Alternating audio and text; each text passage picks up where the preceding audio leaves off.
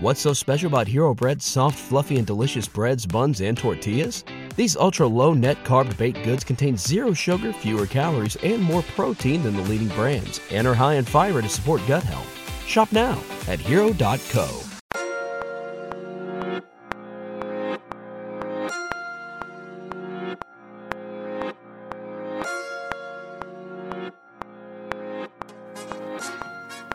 The Therapy is a Christian podcast is all things mental health and Christ. We specifically talk about how mental health and God are merged together to foster growth, healing, and making mental health a normal conversation. I'm your host, Rosin Renee, and welcome to the show.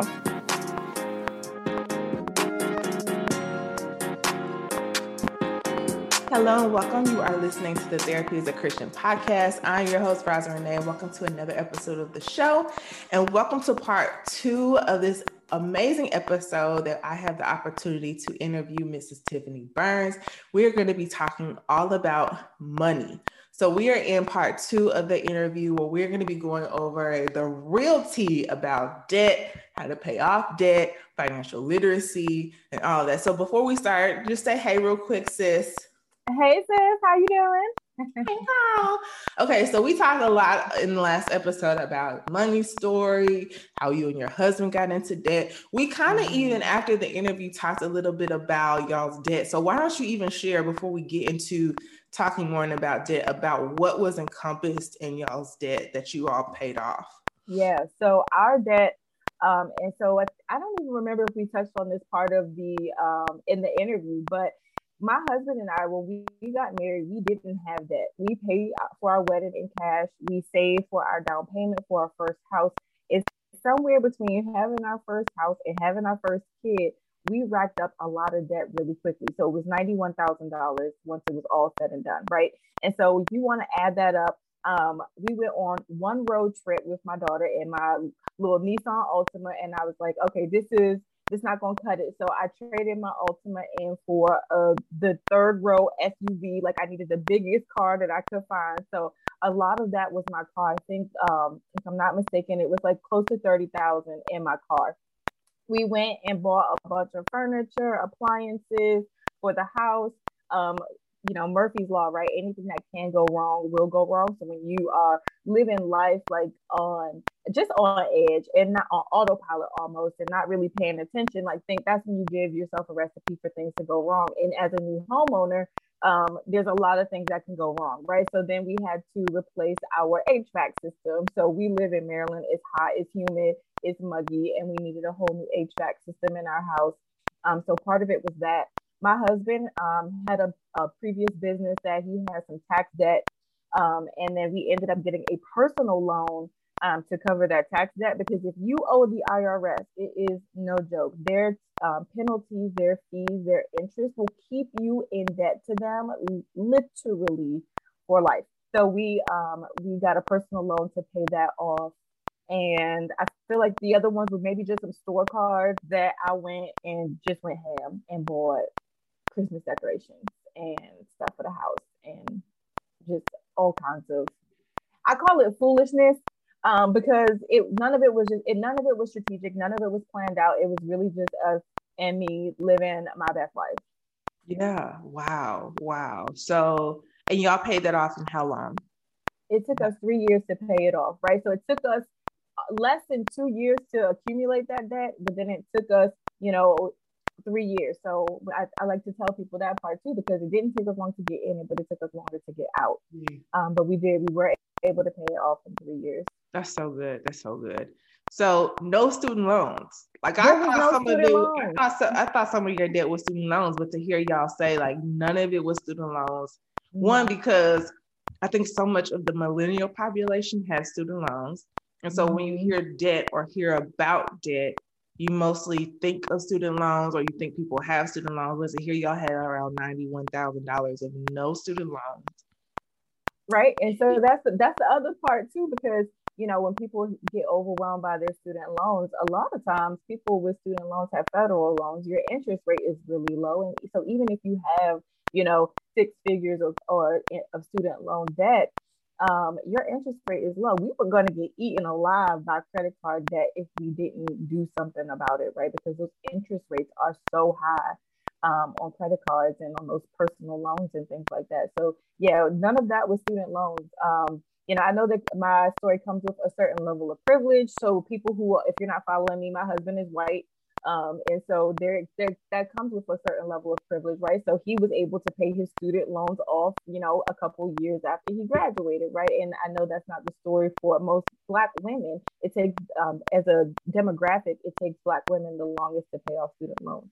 Mm-hmm. So I know our story comes with a certain level of privilege. Like, you know, again, we paid that debt off in three years because my husband is a high earner. He gets a full dollar, right? We know that there is racial um, and gender wage gaps in this country, right? So I know that this story comes with a certain level of privilege. And so I always like to preface people with that part too, just because I understand that. But yeah, none of this, the debt that we had was student loans. Mm-hmm. Okay, so let's get into the juicy tea. Okay. Mm-hmm. And I'm going to give you a little bit of background because I think that this is just super, super good for you to talk about debt. So I think sometimes we have a preconceived notion about debt. And when we're creating a budget, a lot of us, especially like with my family in particular, we live on the bare minimum. Like we, when I was looking at our budget actually recently, because of the, all the talk about the recession, I'm always looking at our finances. Um, and I'm the one that'll like talk about and really create the budget. Nico is kind of the one that will make sure we follow it because even though I can create the budget, I'm the one that will also spend the money. Okay, girl. Yes. so, with that being said, when we look at our budget, it's very intentional. And when I looked more recently, we are on the bare minimum of everything. We don't overspend really a lot in a lot of categories. We don't really go out. We don't have cable. We don't have car notes we don't have like a lot of the things that would be considered debt. We basically mm-hmm. are living off of, of just the regular day to day. And what I realized very quickly is that, okay, so our issue is not even really debt. Our issue is really building more, getting more money into the household and really raising the finances. So, but if we're just going to talk about debt in particular, because I know that this is kind of that topic, what are some basic things that we need to know when it comes to debt, especially with learning this? Because this is not something that I guess we've really been taught and really need to understand more the financial literacy and like all of those things. So why don't you tell us a little bit about that? Yeah. So the, the thing with the financial education is I think it's really, really important to make sure that you are involved and your finances are organized in some way, right? You have to have some sort of system. It doesn't have to be an app. It could be an Excel sheet. It could be pen and paper. It doesn't matter, but you you have to know what's going on. I feel like a lot of people take an ignorance is bliss approach to their finances in general, and then so they have no idea, you know, how much debt we are uh, they're in. So like my husband and I, before we started really sitting down and crunching numbers, we had no idea. And what was happening was, you know, we would go out and, you know, open up a credit card and just, oh, it's just a hundred dollars. And the payment it'll be like $25. So I could take this extra payment, right? And so you're looking at it as how much your monthly, you know, take home pay can absorb.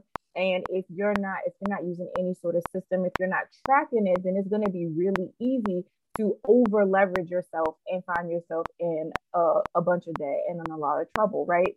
And so it's really important to make sure that you're using some sort of system, that you have your eyes and hands in what's going on in your day to day finances and really being aware of that so that you can be proactive with how you approach that in the future. And I think that's the biggest part of the education piece is just really having some sort of system and awareness. So, what would you explain to people who maybe don't have a system? What would be some basic things, or would be some basic maybe um, apps that they could use that you like, or even like the paper pen system? Like, would, how would you explain creating a budget?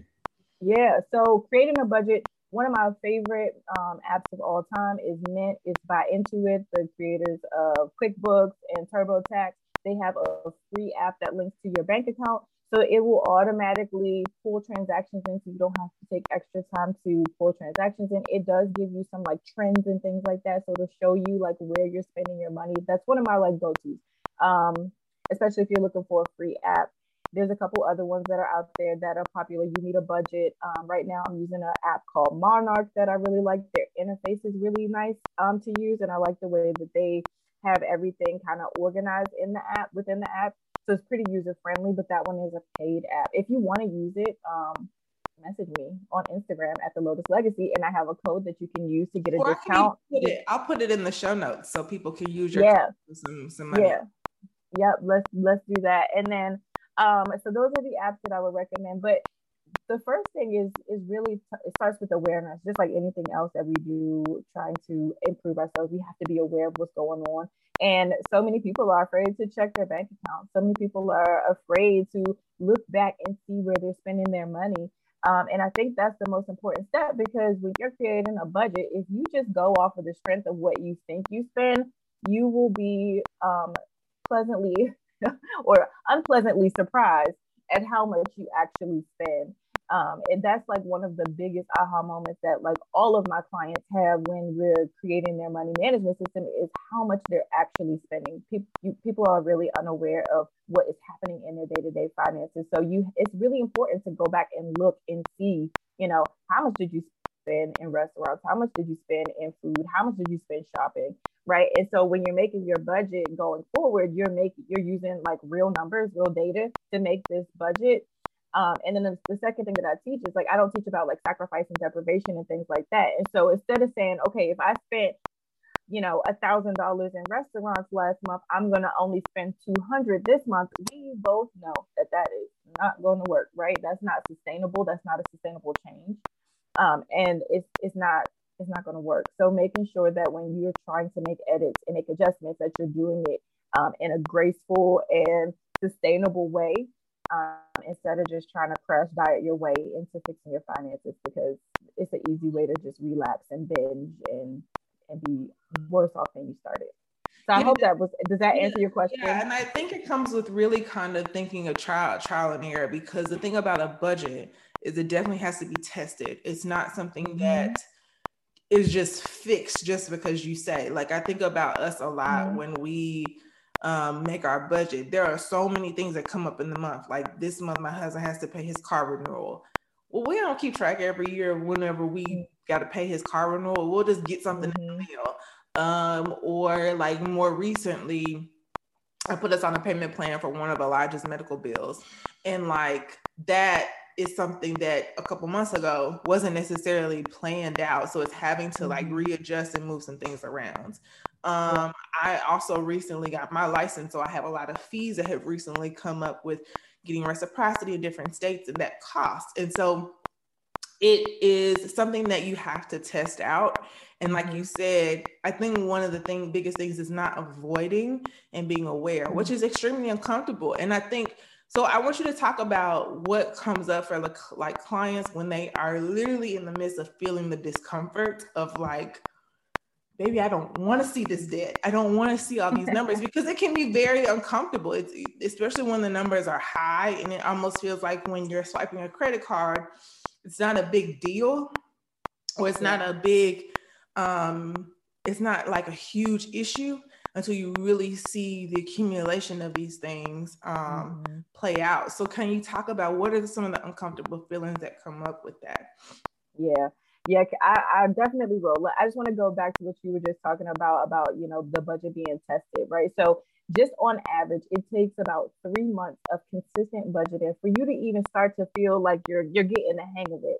And then, like you said, life will always flow, it will always change. So my favorite type of budgeting is zero-based budgeting. So that means every month I'm giving my money some type of job to do, even if the job is to leave some cushion in my bank account, right? And so it's important to make sure that you do that so that every every dollar like every jo- dollar has a job. Um, but every month is going to be different, especially as moms, right? Especially as business owners, life is going to continue to happen. And so when you do it that way, it really gives you space to honor whatever season that you're in in your life.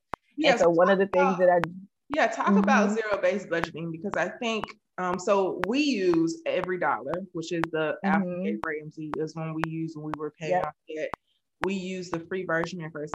When the first time when we were paying out there, when we first got married, we did paper and pen. And I will say, I like the app baby because sitting with my husband every week, going over the transactions, we would write them out line by line. We would mm-hmm. calculate penny by penny.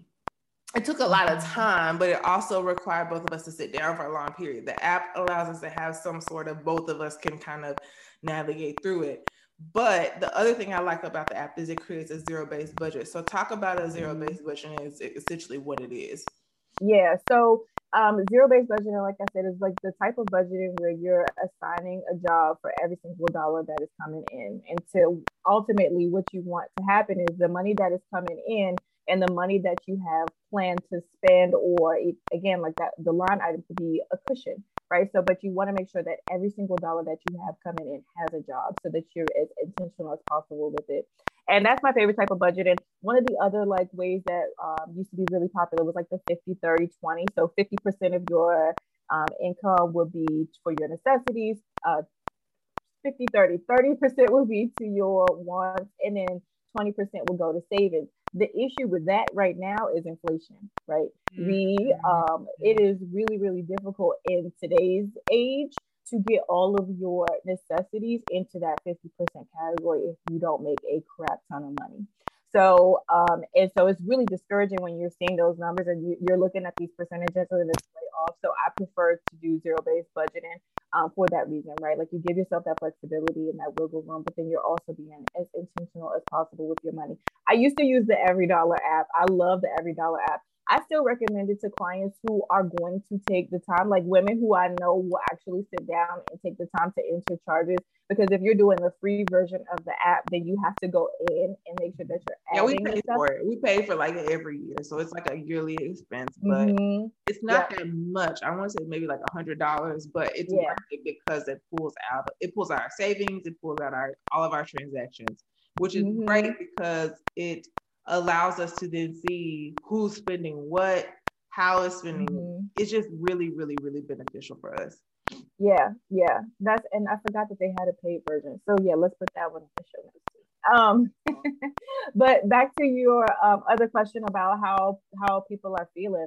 I mean, before I even get to my clients, I just think about how I was feeling, right? And I always equated to feeling like I knew that something wasn't right with our money. Like we like it was just felt like we had less of it. Like I said, we were just taking on monthly payments, and then you know before we knew it, we didn't have as much money and like wiggle room in our budget. And every single paycheck and every day, it felt like there were there was money coming out for some sort of payments, and so I felt like there was this cloud over my head.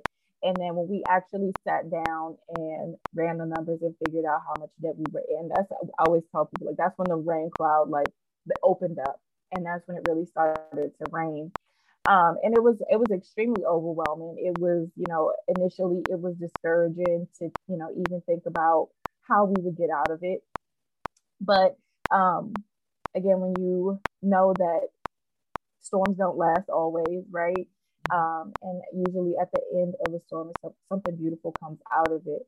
And so um, we got really serious and disciplined and we paid off our debt. But usually that's the feeling like it's overwhelmed. There's a sense of despair and, you know, hopelessness.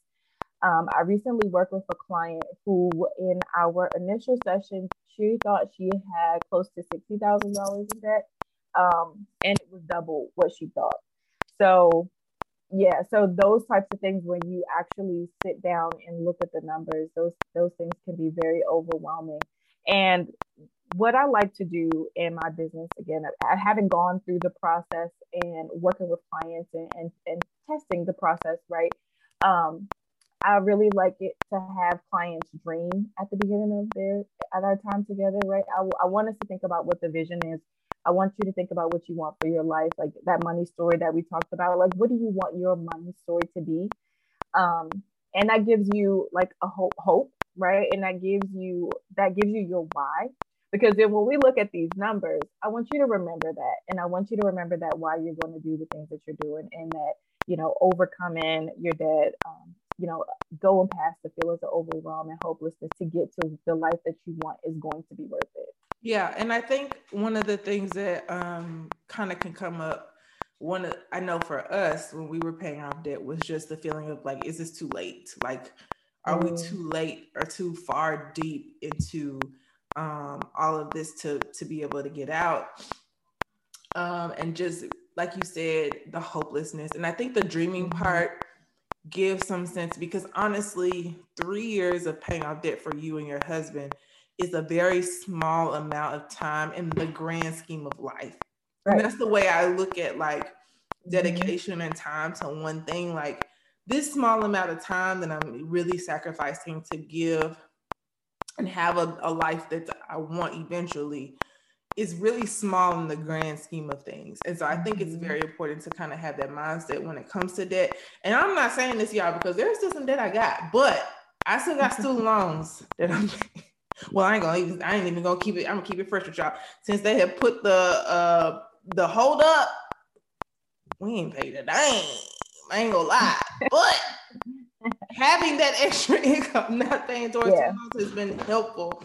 And so I just think about some of the things that and the choices that um, me and my husband had made, like when I was pregnant with my son, we made a savings account for him. We've only had mm-hmm. to pull out of that account a couple of times, but he has a little savings. So when we have to buy clothes, if we have to pay for something for him, if I want to buy him new toys, it only comes out of that reserve. So it doesn't come out of our income. And he don't get new mm-hmm. toys all the time, but just having the piece of this doesn't have to come out of our area. We have saved and planned for this, which has made things so helpful. Yeah. So let's talk a little bit about people who have debt and they are living on the bare minimum. They have a budget, but they don't have a lot of income, especially with inflation. We've raised our gas and our groceries a couple times in the last couple of months. Um, what can they do to increase their income? What are some things or some strategies that they can do to even start paying off debt?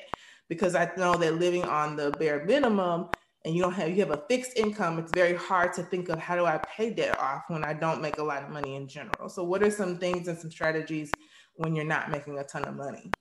Yeah. So I mean, what a time to be alive. Like, if you need to make some money, like, we are in an amazing time period where there's so much money available to us to make, right?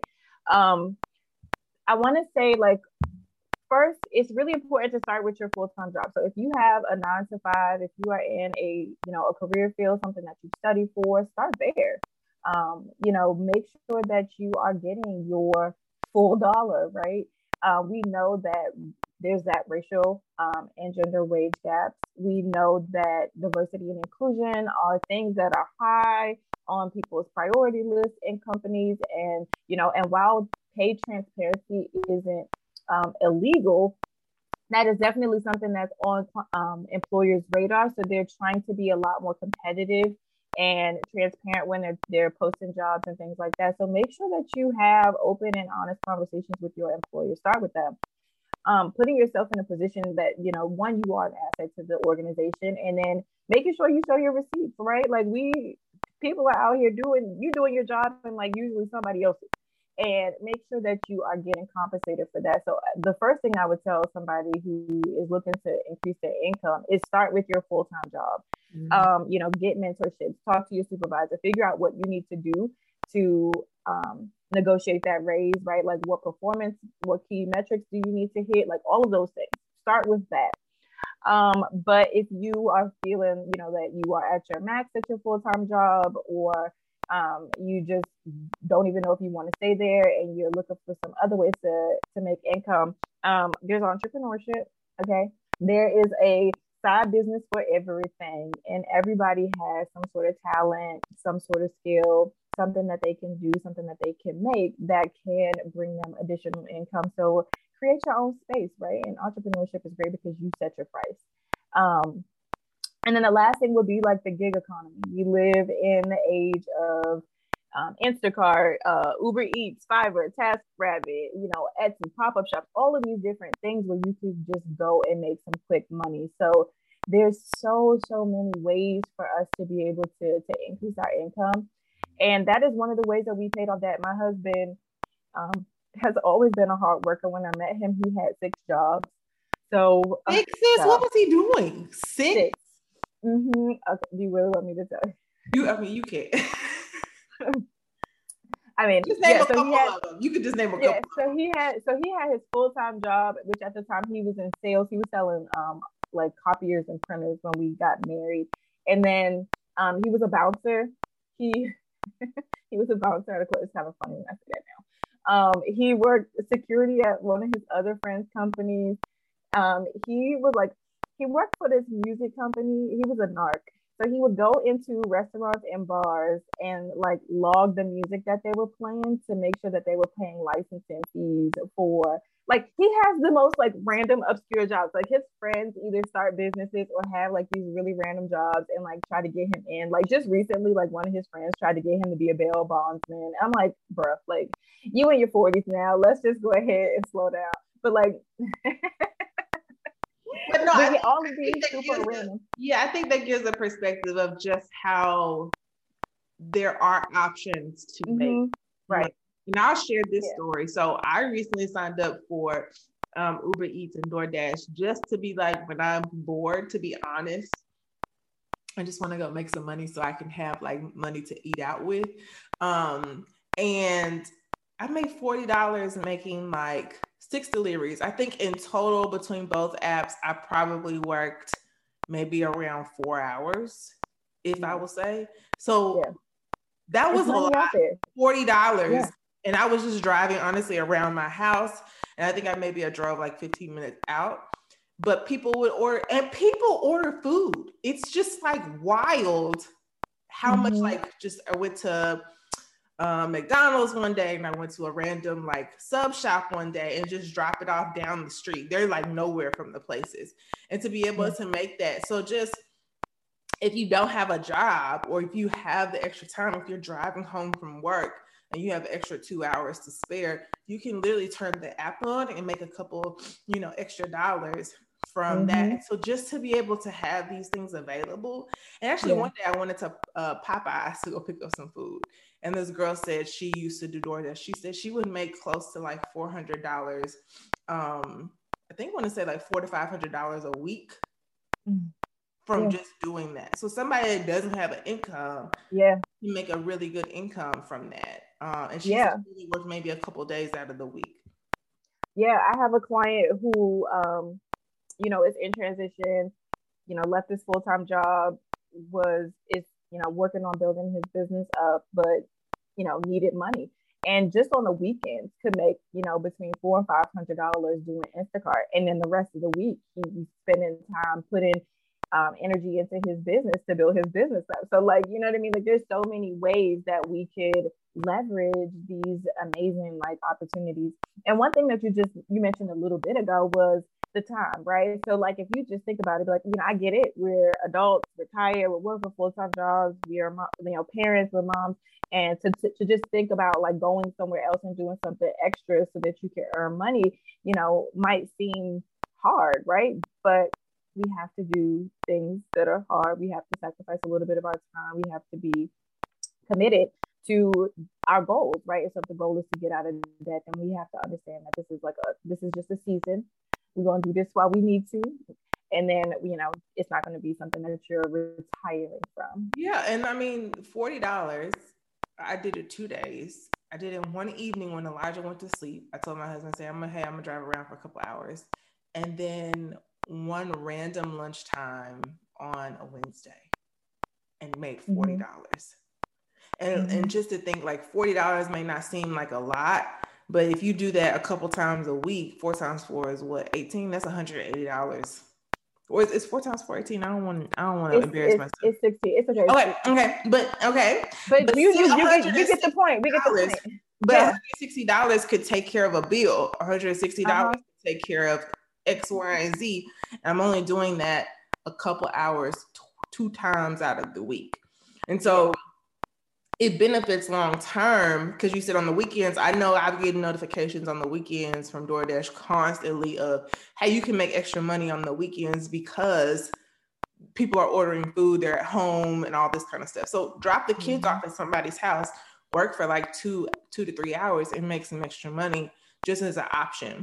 Yeah. And then some other gigs and things that you could do um, again, we're in the age of social media. They have what's called Amazon affiliates. If you just mm-hmm. even want to share on Instagram the things you bought, people have made full time incomes on TikTok, literally sharing the things they buy wow. on Amazon. Yes. And so these are just small ways that you can, you don't even have to attach your face to it. You could just, you know, these are creative ways to start making income. I get a little itty bitty check every month from Amazon from things people have bought from links that I make. And that's more than what I would normally, and it's probably like maybe seven to $10 a month. But again, that's way more than what I had before, just honestly being open to share things. Yes. And so it's so much, um, so much more that you can get just from your time and things you already do. If you're a creative, if you're someone that makes budgets, put something on Fiverr or put something on, make a mm-hmm. make a um downloadable that people can buy for like five to seven dollars and just sell it. And so these are things mm-hmm. that are very small in the grand scheme of things, but they are very, very helpful long term if you are looking to make extra money yeah and yeah you just i didn't even touch on the social media because we could go all day on how to make money yeah i mean talk about some of the things you may know that i may not have mentioned.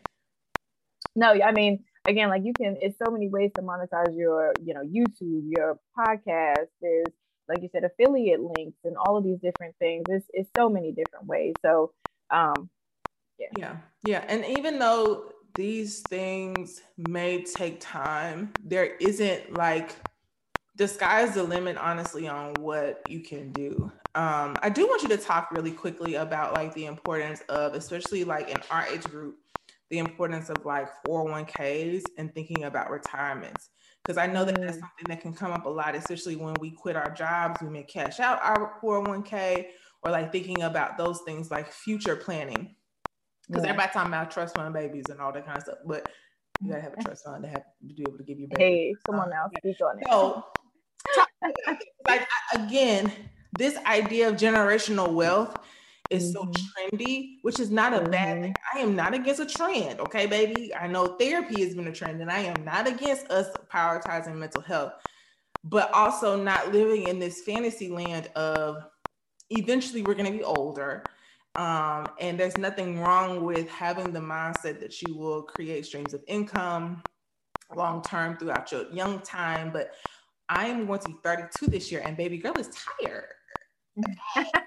so I ain't even about 40 yet, or my son might be in basketball and I'm like running behind him. So just talk a little bit about, you know, the importance of like the long-term planning because I don't yeah. think it's like we talk about debt, we talk about budget, but we don't really get into or have the mindset of long term planning. I look at my mom now, who's always talking about, I wish I put more money in my 401k, I wish I put did that or planned earlier, mm-hmm. and like why mm-hmm. that's important um, for us to think about. Yeah, um, I'm gonna I'm gonna try.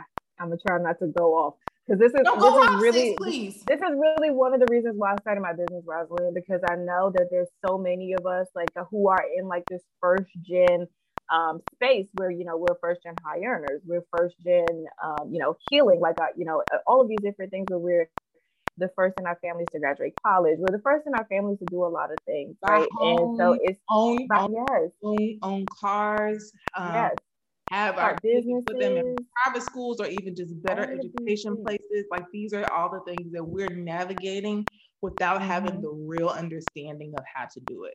But we're yeah. also the first generation that has been given this quick rich, get rich quick scheme on a constant basis without really yeah. understanding the process of like what it means to build wealth.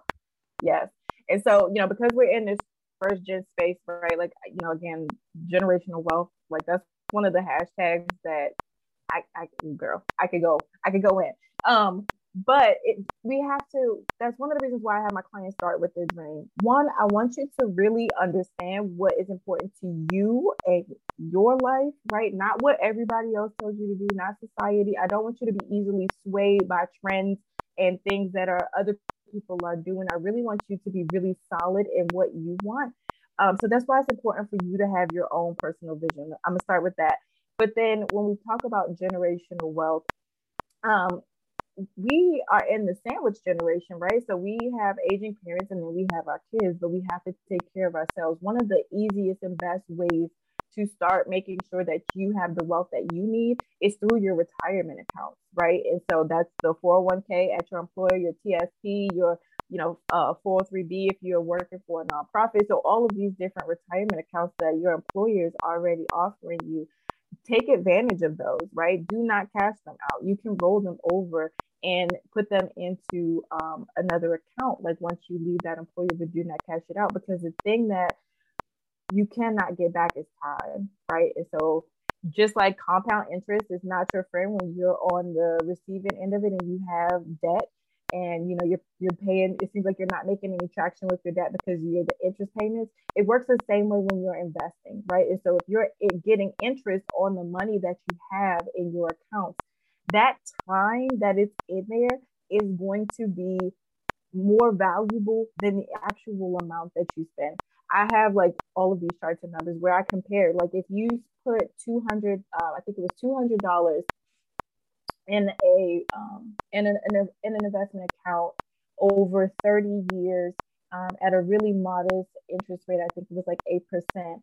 The amount of money that you would get would be more than if you put double 10 years later.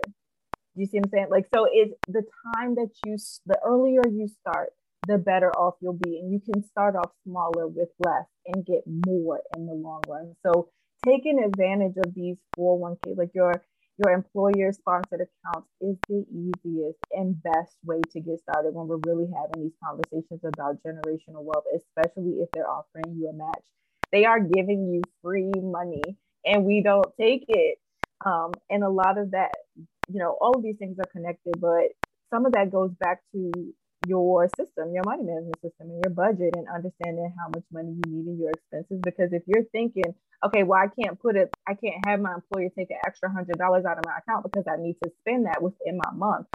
We need to look at this month and see how can I afford or how can I make room to put money in something that's going to protect my future instead of just work doing that YOLO thing, right? Like I need it now. Um, well, and so, so that would be also an example of some retirement funds for people that are full time entrepreneurs. Because I know yeah. I think you told me like you're a single, uh, not single mom, girl, stay at home mom. So like for us who mm-hmm. may want to in, make investments, who are full time entrepreneurs, what are some options for us as well? Yep. So then if you, um, so aside from your um, employee sponsored accounts, the next type of account that you want to look into is some sort of um, IRA, so an individual retirement account, right? So if you're an entrepreneur, they have um, SEP IRAs, they have simple IRAs. You could even do a solo 401k, which takes a little bit more paperwork and a little bit more setting up. And I recommend people do that with their accountants. Um, but you can set up a, an IRA as a business owner for yourself by just going to any type of brokerage like Fidelity, um, Schwab, any of those things. Like they will help you set it up. Those are pretty simple. Um, you can have a Roth IRA, you can have a traditional IRA, but there's there's all of these retirement accounts that you can open up for yourself uh, without having it be attached to any employer that you're making automatic contributions to so that you're taking advantage of those sorts of things. And so I really those are the two things that I really like for people to start with. And then you can get into all the fun stuff. You can get into the real estate, you can get into, you know, the stocks and trading, you can get into all of these, you know, crypto, you can get into all of these other things, but it's really important to start with those types of accounts because those accounts are tax advantage. So when you're looking at your 401k, your or those employee sponsored accounts, you're usually getting a tax break um, right now, right? So then you're able to deduct that amount on your taxes when you file each year. But if you open up a Roth IRA, or um, you know you're getting that tax benefit later. So the money that is growing is growing tax free so those those are the, the best ways to get started on the generational wealth. And then i'll say one more thing because um, we talked a little bit about student loans because this conversation is about debt but i think it's important for us to think when we're having these conversations about generational wealth is that we're being as proactive as possible with our children as well. And so if education is something that's important to you um, then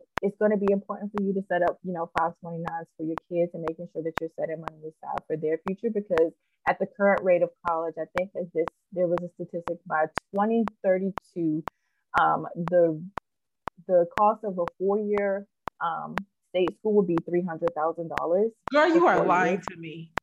Yeah, no, at the current rate, and that was actually that was that a was state probably school. So basically, meaning the state you live in, your child going to a school that's a state school. Meaning, yeah, meaning also too not private, so they get more like they get more cut off. I think financially because they're staying in state. Yeah. Uh huh. and that was that that study was done pre-pandemic so with the current inflation rates, it probably is even higher, right? So then when you're looking at your 529s and just being as proactive as possible with your children, those are investment accounts that you can have money grow for your kids instead of it sitting in just like a traditional savings account. Have money grow for your children because if that's something that's important to you, then you want to make sure that you have um, those options for them as well. Yeah. And so how much would you say would be a good month monthly rate to start off with for like a 529? So, and then, okay, so here's the other caveat, right? So, I do encourage people to open up 529s for their kids. However, I want you to make sure that you put your oxygen mask on first. So, we need to make sure that you have all of your stuff set up first, and then you can start to transfer money into your kids' 529s because we also have to remember that there's scholarships, there's grants, there's ways for your children to go to college without having to pay for it. And so, they can leverage those sorts of things um, but you don't get that time back in your retirement account. So it's really important to make sure that you take care of yourself first. Um, and then the second thing, so I have three kids, and in our state, the um, max that we can deduct from their five or on our taxes each year is twenty five hundred dollars per kid. So that's how much we contribute to their five twenty nine. So seventy five hundred dollars total for all three is in an investment account that has a pretty good rate of return. Anything else that they would need for college, they're going to have to supplement through scholarships or grants. Um, and so, but thinking about then, that from 18 years of time, like right, good amount of time, mm-hmm. they would have yeah. really good. I mean, just thinking about that in a how much is that? Like, that's really, really good to be able to know that in long term your kids will have way more opportunity to be able to go to school and not have to pay for that. Now, even mm-hmm. talking too about like trust funds, because I think that's a conversation and also talking about trust fund babies. Okay. So talking about that too, because that's a like recent thing I've heard is constantly talking about like having trust fund babies or things like that.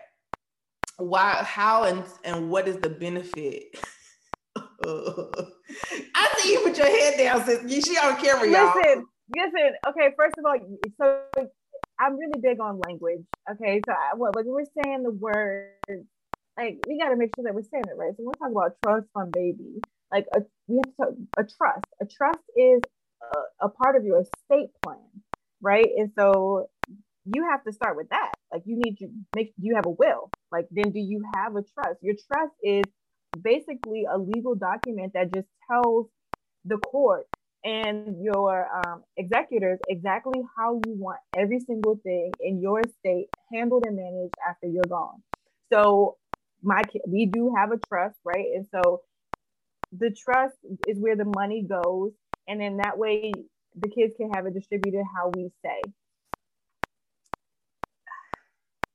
Y'all are skipping steps like we're skipping steps and we're talking this about, about when we're pat, when we're gone. So like not even really when we're talking about well, there is a there is a living trust, but like if we haven't if we haven't budgeted, if we haven't paid off our debt, if we haven't secured our savings, if we don't have retirement accounts, then what's in the trust?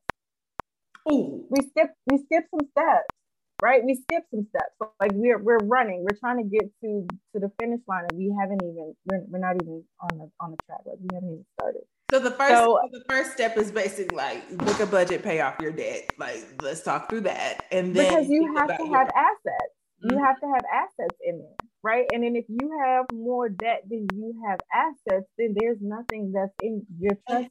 And, basic things too, y'all. Like basic things that you should think about. When I was pregnant, me and Nico got both got life insurance policies. Mm-hmm. Like if something ever mm-hmm. happened to us, we always think about this when we go on dates. It's really probably not the best thing to think about, but we always think about what is something that would what could we do if something happened to both of us. Yeah. And our son doesn't have anything. Mm-hmm. He would be able to, you know, our families wouldn't have to worry about bearing us because we have a mm-hmm. life insurance policy. Those are yeah. basic things that do not cost that much to be able to get for yourself so you're covered. Um, yeah. And so thinking about things like that are super important because anything can happen to you, but also just being mindful like your budget, your the thing you do on a on a monthly basis like having a trust fund or trust isn't as important as making sure that your money on a daily ba- daily and monthly basis is taken care of being able to increase your income and pay off debt towards things that are already taking from you on a consistent basis. If you have a car mm-hmm. and you want to pay it off early, that was something we did. We but we both paid our cars off early, mm-hmm. and now we're thinking about buying a new car, and it's like we're gonna buy a cash car. Like we're gonna make sure before we get a car note, we can get maybe a cash car first, because those things end up like what would be the difference of paying three hundred dollars a month versus being able to just kind of save over time and buy another car and then be about the same amount anyway, as far as like getting to point A to point B and being able to do so. And so I think, like you said, before we get so hyped on these trends, we really need to take care of what we have in front of us first because trends are cute, but there is real work that goes into these things, and you don't want to make backward steps, is what I'm hearing from you basically, right? And so that's and that's really why I started my business, right? Like generational wealth is super important to me. I think it's important for us to be able to have this education, but I also know that there's a lot of information out there. Don't get me wrong, like I feel like there's still a lot of like, and I don't like the word literacy. Like nobody ever wants to say they're illiterate in any sense of the words. I don't usually call it illiterate, Girl. but like but you know i think there's still a lot of financial education that needs to happen just because like you know we still we are still in that generation where these things were taught in school we didn't really have it talked about in our homes and so we're we're that that weird generation um so there's still some education that needs to happen but there's not a lack of information available because we have phones in our hands and so the information is available to us there's so many free resources that you can you know, learn how to save, pay off debt, do all the things, how to, you know, create a trust fund. You, there's there's resources to be able to do all of that. The problem is people aren't actually taking the steps to do it. And that's why coaching is so important for me, is because we need to get you out of this the, the mindset of wanting to do these things and you know just desiring all of these things and actually doing it because applied no- uh, knowledge is not power applied knowledge is power so we have to be able to take the things that you know and actually use it. And so that's really important for my business. Like I help people get started. Like you gotta start before we get to like the ultimate goal is for us to create wealth. But how do we get to financial stability first? How do we make sure that you have a savings account that has, well, starting with your budget, right? Because your budget is your lifeline of your finances. But then how do we create a savings account that is going to protect you so that you, you know, when life happens, you don't have to take on more debt or you know if you are in between jobs or something you have some cushion between you and life happening um and then you know how do we thinking about even thinking about um all this conversation around inflation and recession because it is super real like mm-hmm. even just the thought of like being a mom and, and can and not being able to find formula like these are mm-hmm. hardships mm-hmm. that come up a lot of times and what can you do if you got to spend a little extra money on formula to be able to make sure your kids get formula like those are things that come up often but really just again the lifeline of what you said like your the lifeline of your money is a budget the lifeline of your money is having awareness because again pretty much your bank account is just a spreadsheet taking money and pulling transactions but where is mm-hmm. it going mm-hmm. what happens when you swipe that card and so mm-hmm. I think mm-hmm. being aware is really, really important, like you said. So, yeah. kind of for you, talk about what you do, how you coach, and how you educate women in this space. Yeah. So, um, so again, I I work with mostly with mindset, right? Because whether you think you can or you think you can, you're right, right? And so I feel like there's so many times, whether we're talking about income, debt, we talk about those feelings of overwhelmed and defeated and hopelessness. Um, in order for you to be able to take action, you have to overcome those things first. And so, and I like to get, I said, I'd like to have my clients have those dream conversations. I really want you to take a second and really determine what it is that you want for your life so that you can be confident and firm in that. So when we're making your plan, it's something that makes sense for you in your life. Um, but yeah, I, I coach my clients really around changing their relationship with money and shedding that old inherited money story that they you know, gotten from their families or society and transitioning into something that really is helpful and productive for them. Um, until you change your relationship with money, how you feel about money, like, you know, I was a I was in a toxic relationship with money, okay? Like I would treat money like it was anything. Like you can you can come and you can go. Like I didn't care about it, I didn't respect it, right? And so um changing how we treat our money. That is real abundance. Everybody talks about like the abundance lifestyle. That's another thing that's trendy for people to talk about is the abundance lifestyle. But I want showing people that abundance starts now where you are, and then it just kind of grows from there. So even in like you know if you're not in your the income that level that you're at that you want to be at, how can you show gratitude for where you are right now? And one of the best ways to do that is to be intentional with your money. And being intentional with your money means you have some sort of system and plan in place for it. So um, that's mainly what I help clients with is really just shedding their old money stories, shedding the, the toxic traits and habits and patterns that they have with money so that they can create, you know, a really solid foundation so that they can build wealth on it. Yeah. yeah exactly. But again, you have to get started. Yeah, yeah. So, where can people find you if they're interested in coaching? Uh, what can they? What, what, can some of the programs you have and be a part of? Yeah. So, thank you. Um, yeah. So you can find me at the Lotus Legacy. That's my main plat on Instagram. That's my main platform. Um, I love talking to people in the DM. So if you tell me that you heard me on this podcast and just shoot me a DM, like I would love that. I'm a real person. I'll talk back to you. Um, but uh, I work with clients in two different ways. So group settings and then in one-on-ones. So in the one-on-ones, those are like a crash course of what I do. And it's really for people who are in some sort of almost like crisis mode, right? Like I need to figure out how to get this money together like right now. Um, because those are like an intensive session where we're just going through all of the things that we would go through in a group, but in a, a really consolidated format and but and that program is really I, I vet that program really well because that program is for people who take action who are action oriented. So you you can handle the plan you just need to help you need help creating the plan.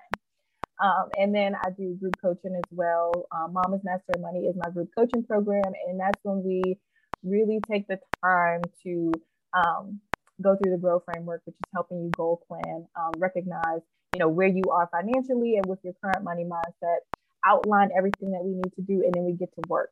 So um, the next cohort for that will be started in September. But if you're interested, you can, you know, get on the wait list so that you can join. Because if you're tired of, you know, feeling overwhelmed and feeling helpless and all of these things with your money, and you know you want to get to wealth, um, but you don't know how to get started, then this program is perfect for you. Awesome. Awesome. Okay, y'all. Well, I'm going to leave all Tiffany's information in the show notes. If you are interested in getting in contact with her, definitely reach out. Um, and I hope that you enjoyed part one and part two of this uh, podcast. And I will love to see y'all next week. And we'll talk soon. So, bye. Bye. What's so special about Hero Bread's soft, fluffy, and delicious breads, buns, and tortillas? These ultra low net carb baked goods contain zero sugar, fewer calories, and more protein than the leading brands, and are high in fiber to support gut health. Shop now at hero.co. Everybody in your crew identifies as either Big Mac Burger, McNuggets, or McCrispy Sandwich, but you're the filet fish Sandwich all day. That crispy fish, that savory tartar sauce, that melty cheese, that pillowy bun. Yeah, you get it every time. And if you love the Filet-O-Fish, right now you can catch two of the classics you love for just $6. Limited time only. Price and participation may vary. Cannot be combined with any other offer. Single item at regular price. Ba da ba ba ba.